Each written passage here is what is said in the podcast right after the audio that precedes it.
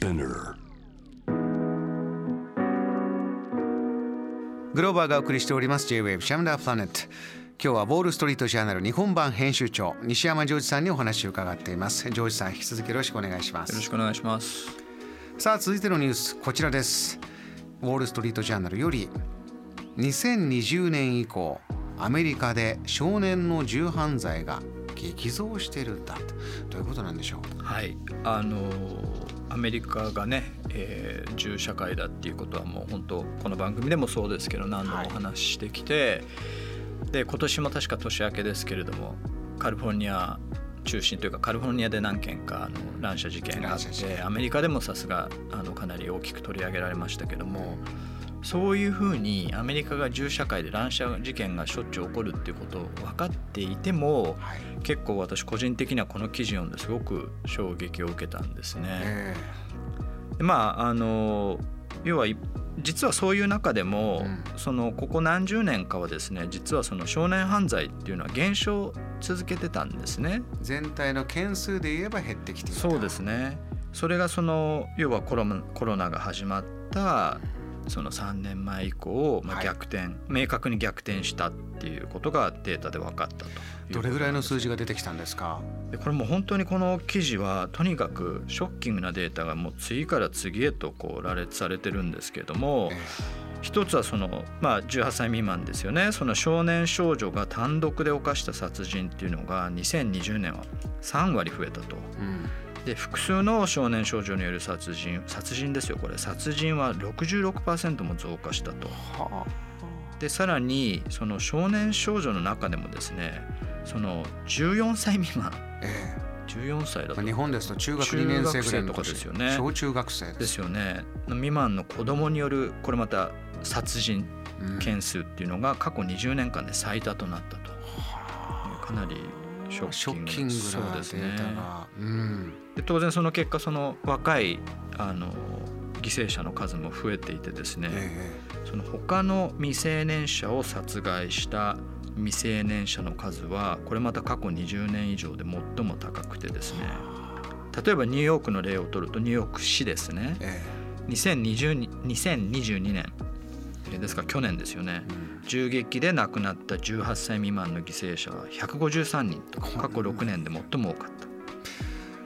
さまざまな分析があるんでしょうが今これニューヨークの数字出ましたがアメリカ広いです。どこもおおむねこういった傾向なんでしょうそうなんですね。残念ながらそのなんとなくあの銃の犯罪っていうのは都市部が多いっていうふうに、はい、あの考えられますけども必ずしもそうでなくて農村部でもあの増えてるっていうことなんですね。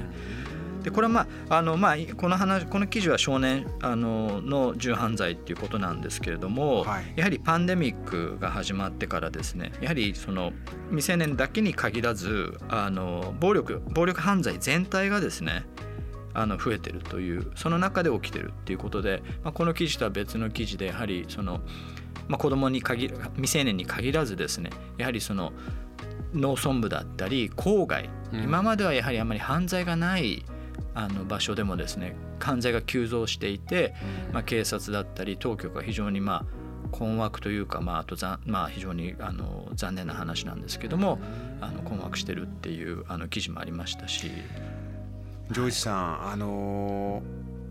ー、このまあ、コロナ禍が始まった2020年以降というこことリンクしているというのは何か意味が見られるんでしょうか？そうですね。あのやはり分析としてはですね、まあ、日本もそうでしたけど学校が閉鎖されてあの授業がなくなってですねやはり生徒にとっては、まあ、授業って日常生活のこの基本ですよね、えー、その形を作ってたものがあの奪われたということが一つあるんじゃないかと。あとはまあやはりそのいろいろこう心の問題とかをあの抱える子どもたちをですねこう面倒を見る、まあ、いろんなサービスありますけれどもそれもやはりこう提供できなくなったっていうことがあるんじゃないかと。で結果的にストレスが増えて、まあ、それがこういうことに、まあ、当然その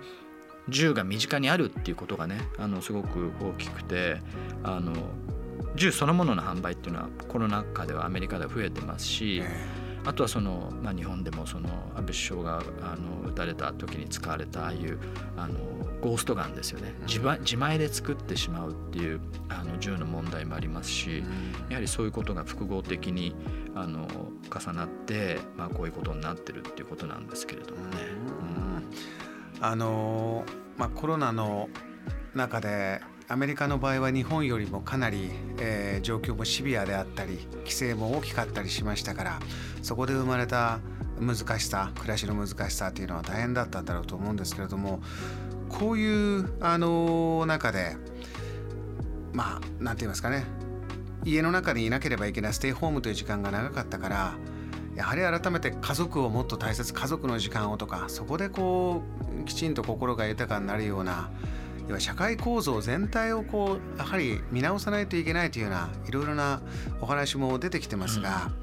うん、ジョージさんこのコミュニティを見た時にはいかがなんでしょう今の状況というのは？うん、そうですね、まあ、非常に難しい問題なんですけれども、うん、結局そのやはり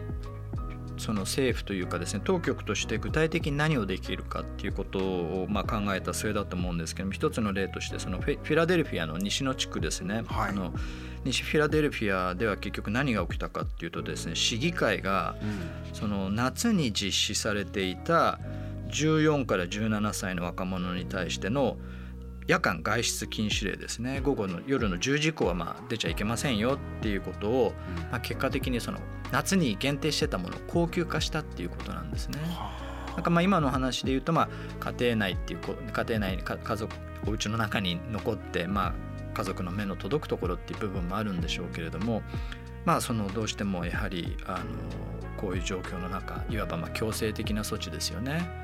にそれだけ、うん。危険だということなんです、ね、そうですね。あの結局その提案した市議会の議員の言葉が出てますけれども結局そのこの外出禁止令っていうのはですね市が銃による暴力を減らす他の対策に取り組む間若者が犯罪の被害者にならないようにするためのものだというふうに述べてるんですけれども。ジョージさんまさにその世代の若者たちは、えー、この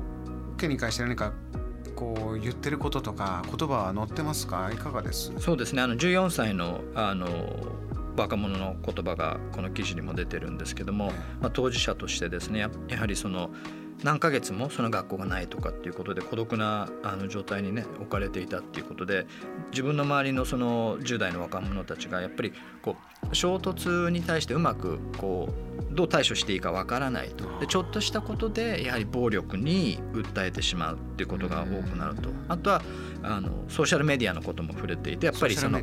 まさに家にいるとパソコンなりスマホっていうのでどんどんどんどんそのいわゆる対面でリアルなその仲間との接触がなくなった分ですねソーシャルメディアにどんどんどんどんはまっていってどうもそのソーシャルメディアの中には